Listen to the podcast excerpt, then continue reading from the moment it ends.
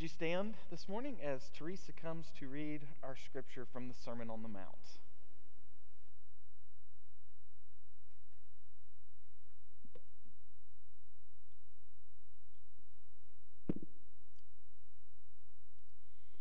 You have heard that it was said, eye for eye and tooth for tooth. But I tell you, do not resist an evil person. If anyone slaps you on the right cheek, turn to them the other cheek also. And if anyone wants to sue you and take your shirt, hand over your coat as well. If anyone forces you to go one mile, go with them two miles. Give to the one who asks you, and do not turn away from the one who wants to borrow from you. You have heard that it was said, Love your neighbor and hate your enemy. But I tell you, love your enemies and pray for those who persecute you, that you may be children of your Father in heaven. He causes his sun to rise on the evil and the good, and he sends rain on the righteous and the unrighteous. If you love those who love you, what reward will you get? Are not even the tax collectors doing that? And if you greet only your own people, what are you doing more than others? Do not even pagans do that? Be perfect, therefore, as your heavenly Father is perfect. This is the word of the Lord from Matthew 5 38 through 48. Amen. Thank you. You may be seated.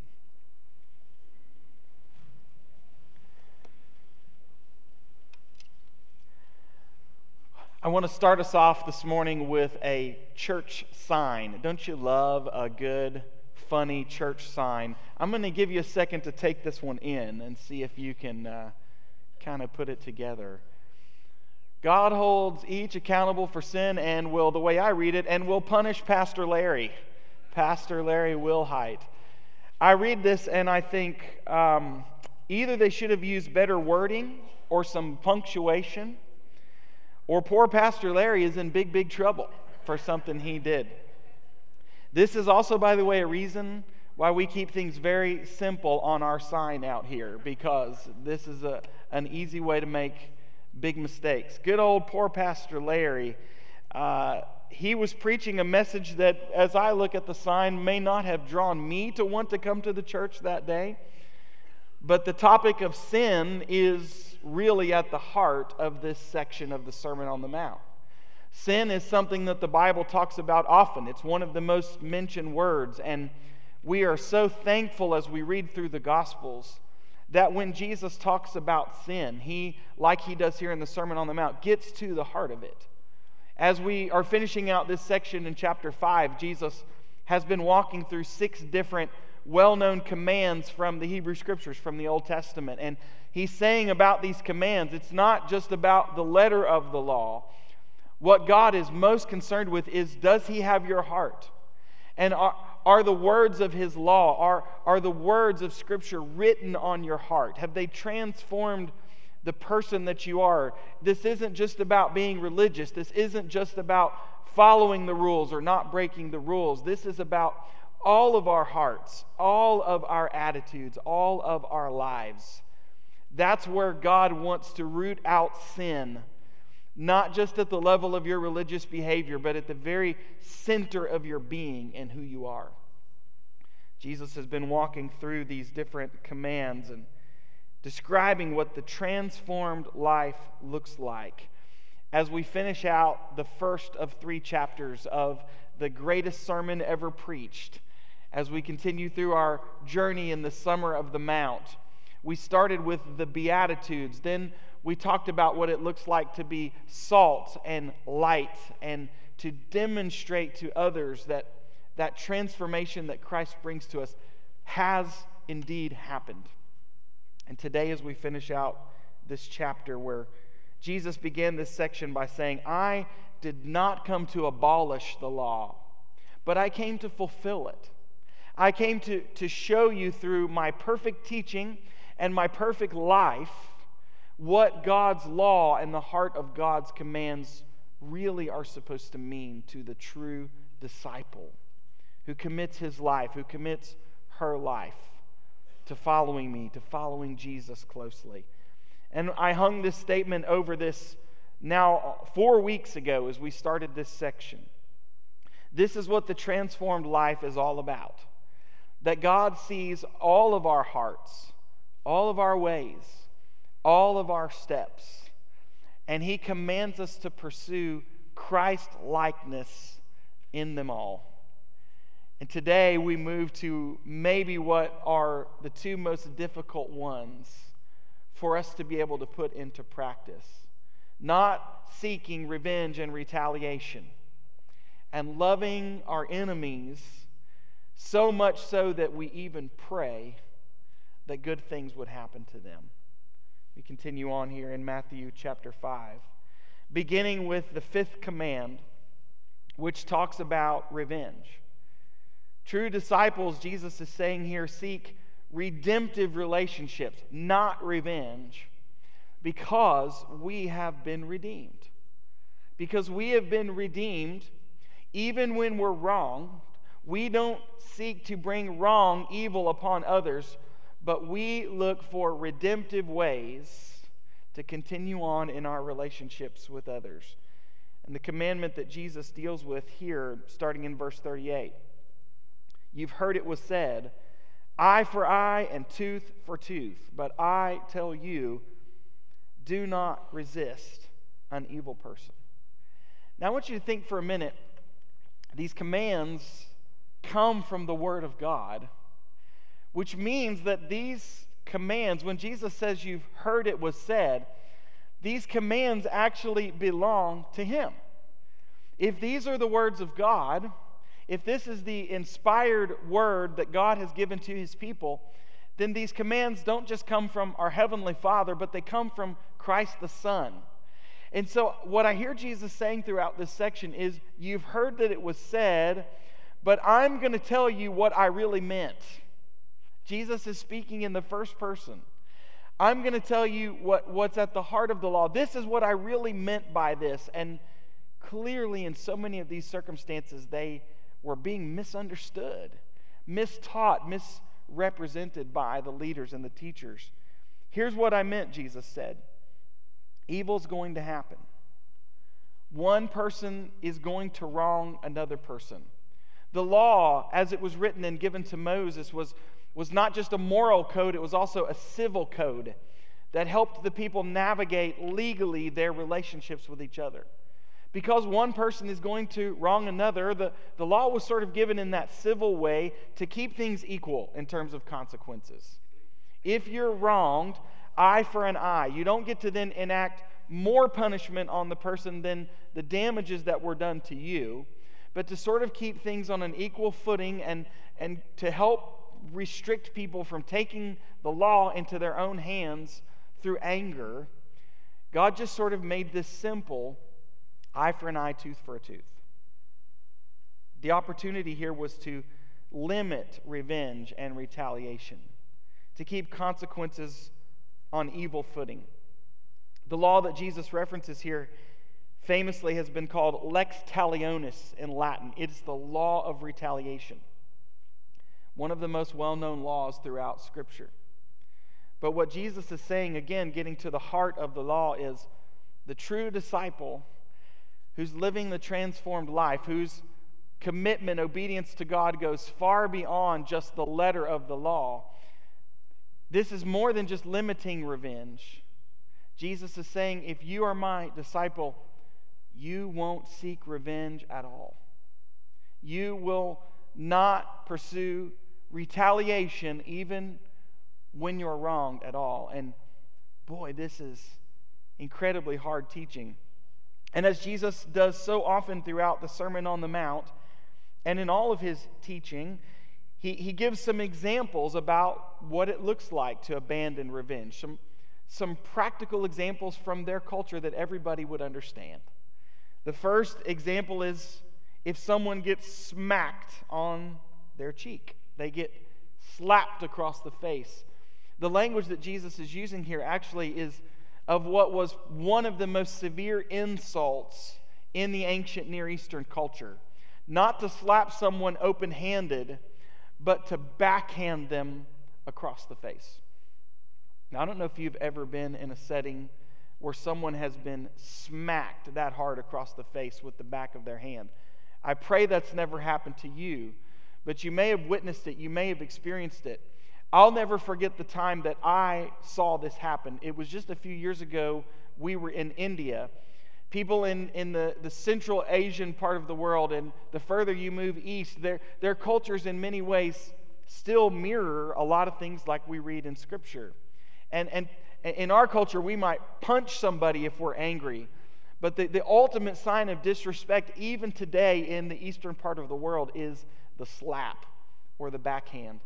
We were in a hotel lobby in India, and uh, these two guys were arguing. We didn't realize they were arguing because they were speaking a different language than we understood. And all of a sudden, this guy reared his hand back and smack across the face. You could hear that smack echo throughout that hotel lobby. I will never forget that sound. Absolute sign of disrespect. Everybody had to grab and restrain the guy that got smacked because it was about to be taken to a different level. This is the picture Jesus is giving. This is an a, a incredible sign of disrespect, an act of violence meant to incite further violence. And yet Jesus says, if anyone smacks you, backhands you on the right cheek, do not advance further. Do not retaliate. You might even turn to them the other cheek also and give them an open opportunity to hit you again. The second example, a person could sue someone in, in the first century culture. They could sue them to take something of value. And in terms of the clothing that a person would wear, oftentimes their tunic, their shirt, was the most valuable piece that they owned. And yet, Jesus says if someone sues you to take your shirt, your tunic, give to them your outer garment also. Ancient culture, especially among the Jewish people, they would wear a, a shirt, they would have a loincloth, a girdle, sandals and an outer garment.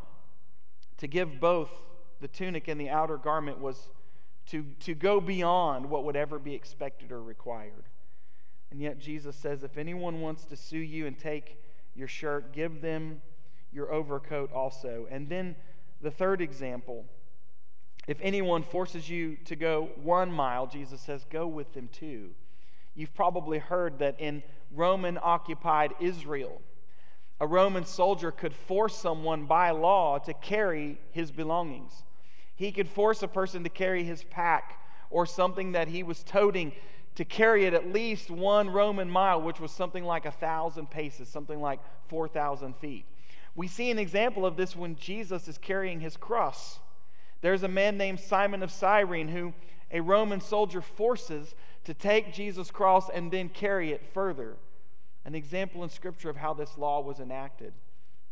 And yet Jesus says, and boy, this one had to be really hard when his people were thinking about the Romans who were occupying them, exploiting them, doing harm to them on a regular basis. If anyone forces you to go one mile, don't just go one, go with them two.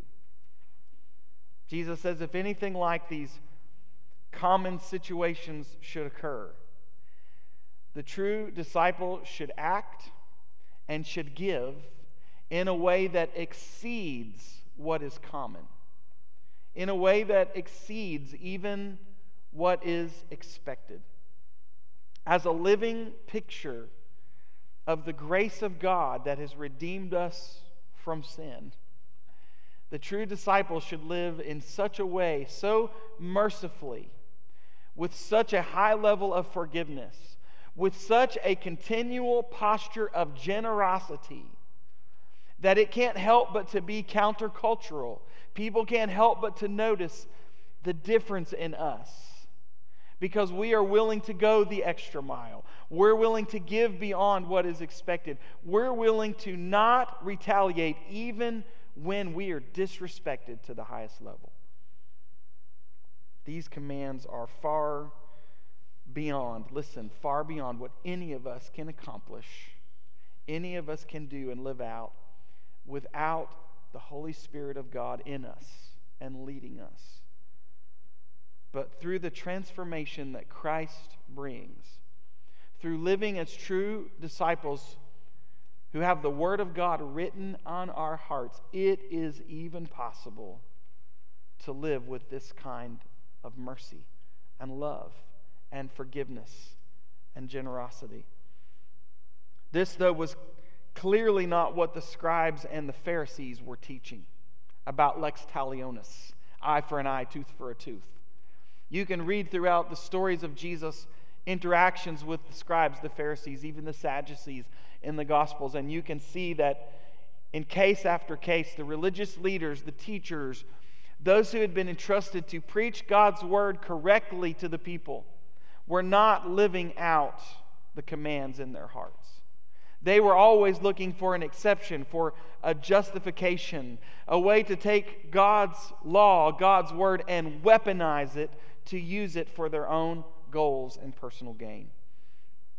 They found ways to justify taking the law into their own hands, taking revenge. If you doubt me on that, all you have to do is think about their interactions with Jesus when ultimately he finds himself on the cross.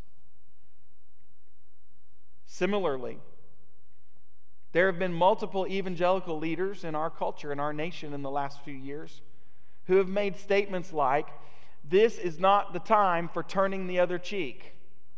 This is not the time for restraining ourselves in terms of anger, revenge, frustration. No, this is a time where culturally we should be on the attack and we should strike them before they strike us. But I ask you, does, does that kind of mentality ever square with the teaching of Jesus, with the example of Jesus? Is there ever a time where we get to choose that it's our time to make an exception and to set aside the teaching of our Master and our Savior and say, this doesn't apply now because obviously Jesus didn't quite know the kind of enemies we were going to face, the kind of things that would happen to us in a culture like ours. No, Jesus was experiencing the same things we are. He was, in, in fact, preparing his disciples for a time when they were going to experience poverty and persecution. Their lives were not going to be easy as they followed Jesus. Most of them lost their lives because they were Jesus' disciples. And what Jesus is calling for here is that kind of radical transformational living that the way we live exceeds that which is expected, that which is even common. If you doubt that, again, look at verse 42. Give to the one who asks you. Do not turn away from the one who wants to borrow from you. I love what Jesus says later on in Matthew 10 freely you have received, so freely you should give. Now, does this mean that the true disciple should never resist evil? Does this mean that we should never fight for ourselves? or fight for someone we love? Does this mean that we should simply allow ourselves to be a doormat so that people might trample on us for the rest of our lives? No, I don't think that's what it means. There are times where Jesus openly resisted evil. Jesus openly confronted the Pharisees, the scribes, the teachers of the law. Jesus stood up for himself and for what was right in the sight of the high priest, Caiaphas, in front of the Roman governor Pilate. Paul later on would, would, would even appeal to his rights as a Roman citizen in order to, to try to seek justice for himself. And time after time, the church is commissioned and called to stand for justice, to stand for that which is right. Jesus is not saying we should be a doormat. He's not saying we should never stand up for what is right. Certainly, there are times where we should resist evil. But what he's calling us here is to resist that temptation that we have in human nature that when someone strikes us personally, we should strike them back personally. And when someone is not on our team, not on our side, we've lost respect for them or they have openly disrespected us, that we shut them out and all that we do towards them and wish upon them is evil. Evil for evil, eye for an eye, tooth for a tooth. Jesus says at the heart of the law is this condition that the people of God live in where they recognize and realize how much mercy they have received from God, how much love and forgiveness God has bestowed upon them. And because of that, they live with that same posture that God has shown to them in their relationships with others. And in doing so, the way they live exceeds what everyone else does. Listen, though, where this really gets put to the test is in this last command that Jesus deals with. Where he goes even further and he says, True disciples, not, it's not only that they don't seek revenge, true disciples love, honor, and pray for everyone, even our enemies. You've heard that it was said, Love your neighbor and hate your enemy, but I tell you, love your enemies and pray for those who persecute you, that you may be children of your Father in heaven. I love what John Stott said about this last one. Nowhere is the challenge of the Sermon on the Mount greater than here. Nowhere is the distinctness of the Christian counterculture more obvious. And nowhere is our need of the power of the Holy Spirit more compelling than in this commandment. Kingdom living, kingdom attitudes, kingdom character is demonstrated through love. Love is to be so central in the heart of the true disciple. Again, that it exceeds the way most others live and what most others do. In, in this case, that that it's resisting that natural tendency not only to retaliate against people, but to only love those who love us back and to hate those who hate us, to hate in our heart those who we would call our enemies. Look at the way Jesus bookends these commands. The very first one, he said, You've heard that it was said, Do not murder, but I tell you that true disciples hold themselves, themselves to a much higher standard than just, I'm not going to kill you. True disciples resist anger and hatred because anger and hatred flow in the same stream as murder. And when those things are in our heart, it is as if we have already committed that physical act of violence. That's where Jesus began. And then here he says, I tell you, it's not enough to just love those who love you. You're also called, commissioned, following Christ's example to love your enemies and pray for your enemies, even the ones who persecute you. You know what I think Jesus is doing here? He's not just talking to us about our prayer life. Again, he's giving us something very practical. One of the most practical ways we can love our enemies and learn to grow in our love for enemies is if we, in fact, pray for them our enemies, those who persecute us, pray for them on a regular basis. Man, that is hard to do. And that's one thing if we're praying like the imprecatory Psalms. You know the imprecatory Psalms? Those are the Psalms where David and others, they pray for their enemies, they pray for their destruction. That's easy to do. It's easy to pray for our enemies when we're praying for their destruction or we're praying that God would fix them or that God would get them. That's easy. I think what Jesus is getting at here is that we would genuinely find ourselves in a place where we pray for good for our enemies. We pray for success for our enemies and those who persecute us. Because when we pray for them in that manner, it continues to open up our heart. It's really hard to hate someone who you're genuinely praying that good things would happen for them. Jesus is very practically saying, if you can get to a point where you pray for those who are against you, those who hate you, pray for good things, then, then that love for them will grow in your heart right alongside the ways that you're praying for them. I remember several years ago, my father in law, Glenn, had gone through a season where many different people had done wrong to him. And as his family, we watched this happen we saw the righteous and pious ways that our father Glenn was living, and we saw the, the ungodly tactics that people were using. But it was amazing over a period of months to see how Glenn's heart was so filled with love and forgiveness. And I remember asking him about that. This was years ago. How have you seemed to get to this point where you have peace with all you endured? And he said, literally, I've been practicing what Jesus says in Matthew 5. I've been praying for each and every one of those people by name and not praying that God would get them, but praying that God would move in their life and that they would be blessed. I have to be honest. There have been some people in my life who have wronged me, and it is not near as easy for me to get to that point. I have not gotten to that point near as quickly as I watched my father in law Glenn do. But Jesus is saying if we can develop that kind of prayer life, what John Chrysostom called the very highest summit of self control, that we pray for our enemies and those who persecute us, our love for them will grow at the same time.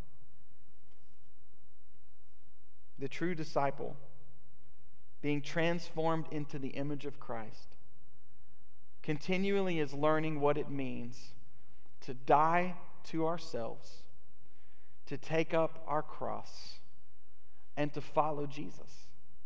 It's such a temptation in our hearts, and, and especially in Western culture, to always demand our rights and demand what we think we deserve. But Jesus is saying here, the heart of the true disciple is different than that. The heart of the true disciple is one that puts others first, even those who mean to do us harm. This is hard teaching. Indeed, as some have said, this is impossible. What Jesus is asking for here is impossible. But I'll remind you, as we've said about anger through this section, lust, marital relationships and divorce, letting our yes be yes and our no be no, revenge, retaliation, loving our enemies, all of this, yes, these things are impossible. But with God, all things are possible. Without Him, listen, we can do nothing that is good. But with God, all things are possible, even living with this kind of posture of self sacrifice and love towards others. I think it's all too appropriate that the Sunday we come to the, the last part of this text, we're also honoring Philip and Marianne Stevens. I can think of no two people who I've ever served with in ministry who model grace, kindness, patience, self sacrifice, and generous investment in others and in the kingdom than, than those two. And here, that's the kind of posture, heart, character that Jesus is talking about. That we would love our enemies, pray for our enemies. There's a similar passage to this in Luke 6 and in that passage, Jesus not only says, pray for our enemies, but he says, do good to them and give generously to them. He even takes it so far as to say, if you lend to your enemy, don't expect anything in return. And I think Jesus is saying that in a twofold way. First of all, in your heart, just give to them, but also don't expect anything in return because it's probably not coming from your enemy. Be merciful, Jesus says, as your Father is merciful. Because he points out in Luke 6, just as he does here, even notorious sinners and exploiters like tax collectors love people who love them back. The true disciple is called to a much higher standard than that. We hear echoes in Jesus' words here of the Beatitudes. In, in the Beatitudes, Jesus said, Blessed are the peacemakers, for they will be called children of God. Jesus says here, Love your enemies. Pray for those who persecute you so that you will be children of your Father in heaven. He causes the sun to rise on the evil and the good. He sends rain on the righteous and the unrighteous. The good and the evil experience similar things, but the true disciple surpasses, exceeds all of that. The true disciple stands out because of his or her Christ likeness. And listen, this is another example Yes, Christ gave us a hard teaching, He gave us a hard command here. But we can look at examples from His own life where He modeled for us what this looks like. Peter, the disciple, the apostle, talks about this in 1 Peter 2. He says, To this kind of honorable living you've been called because Christ suffered for you, leaving you an example that you should follow in his steps. He committed no sin, no deceit was ever found in his mouth. And listen, Peter's talking about Christ's arrest, his false prosecution, his beating, and his crucifixion. When they hurled their insults at him, he did not retaliate. When he suffered, he made no threats. Instead, he entrusted himself to him who judges justly. He himself bore our sins in his body on the cross so that we might die to sins and live for righteousness. It's by his wounds that we, that you, have been healed. Christ set this example for us. And he showed us how loving enemies, how loving those who wrong you, how deep that can go. Because through his death, we've received forgiveness. We wronged him. We set ourselves up as his enemies. This is the message of the gospel. Though we were enemies of God, we sinned against him, we did every kind of wrong towards our Heavenly Father, He still gave His one and only Son that whoever believes in Him will not have to experience eternal death, but will live forever in Jesus Christ. The salvation that Jesus offers is the picture, the perfect picture of God's grace. We didn't deserve it. We didn't earn it. In fact, we deserved the opposite of what we've received. We, reserved, we deserve death, not life. But Jesus loved us so much, He modeled this love so much that He, through His body on the cross, made it possible that our wounds can be healed. True disciples love and honor and pray for everyone, even our enemies. And if this teaching was hard for us, Jesus just simplifies it. Don't you love the end? He just says, Look, all of this was hard, just be perfect. Isn't that, doesn't that sound easy? Just be perfect, therefore, as your heavenly Father is perfect, and all will be good. Yes, that's, that sounds right and true. Here's what I think Jesus really means at the heart of that.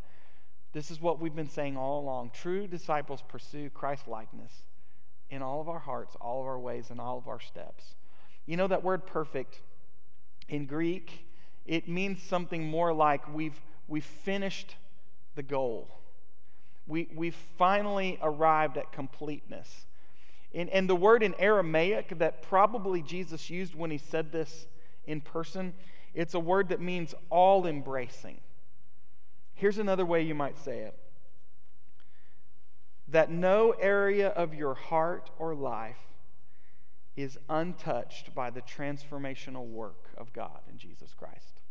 That's what it means to be perfect that no area of our hearts or our lives, every part of our hearts, our ways, and our steps, that all of it is surrendered to Christ. And that transformational work that Christ is bringing, it is all encompassing, it is all embracing. Every single part of us is touched by his transformational work. Every part of us, inside and out, we are complete in Christ Jesus. And as our Heavenly Father is perfect, we imitate Him. And yes, this is impossible, but with Him, all things are impossible. The true disciple pursues Christ likeness because God sees all of our hearts, all of our ways, all of our steps. We pursue Christ likeness in all of those areas.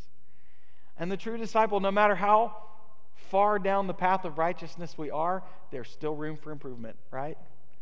There's always some new area of obedience that we're aiming for. We are never complete until we are complete in Christ Jesus. There is always something to strive for in being more like Christ.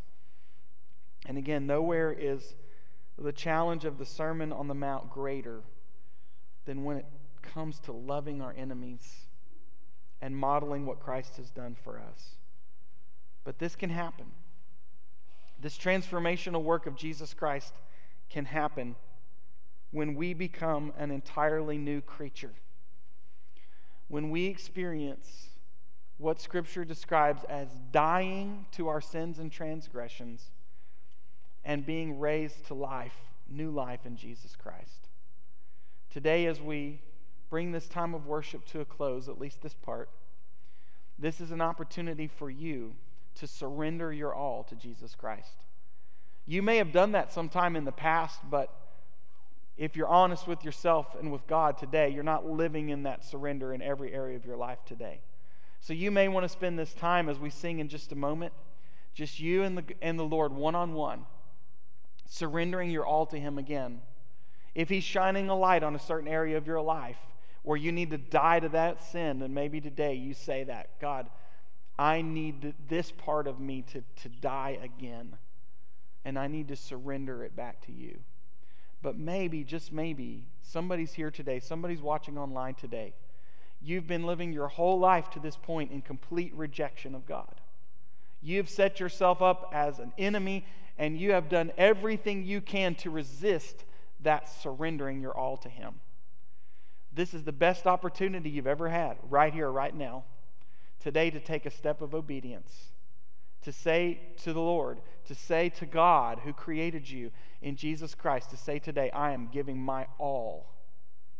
And you can experience through the confession of your sin and turning away from your sin that transformational work that happens in your heart and life where you become an entirely new creature and you become a true disciple of Jesus Christ. There is no higher purpose than that, than surrendering your all and living your all for Him. Would you bow your heads with me? And as I lead us in a prayer, just a prayer here of, of opening up our hearts to the Lord. If you know Christ is calling you to step out today and to surrender your life, the call has gone out. This is your opportunity to do that after I pray and when we stand and sing. Lord, I thank you today for all the examples that we have talked about of Christ likeness. Thank you for Philip and Marianne, and I think of so many others in our church who are such examples of holiness and godliness. But today, Lord, this is not about any of them. I pray that you would focus the eyes of our hearts on Jesus Christ. Today, that we would look to him, we would look to the cross, and we would surrender our all. I pray for anyone here today who may feel like they're holding back today, Lord, would you help them to give their all wherever they are? And as we've lifted up the name of Jesus, would you draw people to yourself in Jesus' name? Amen.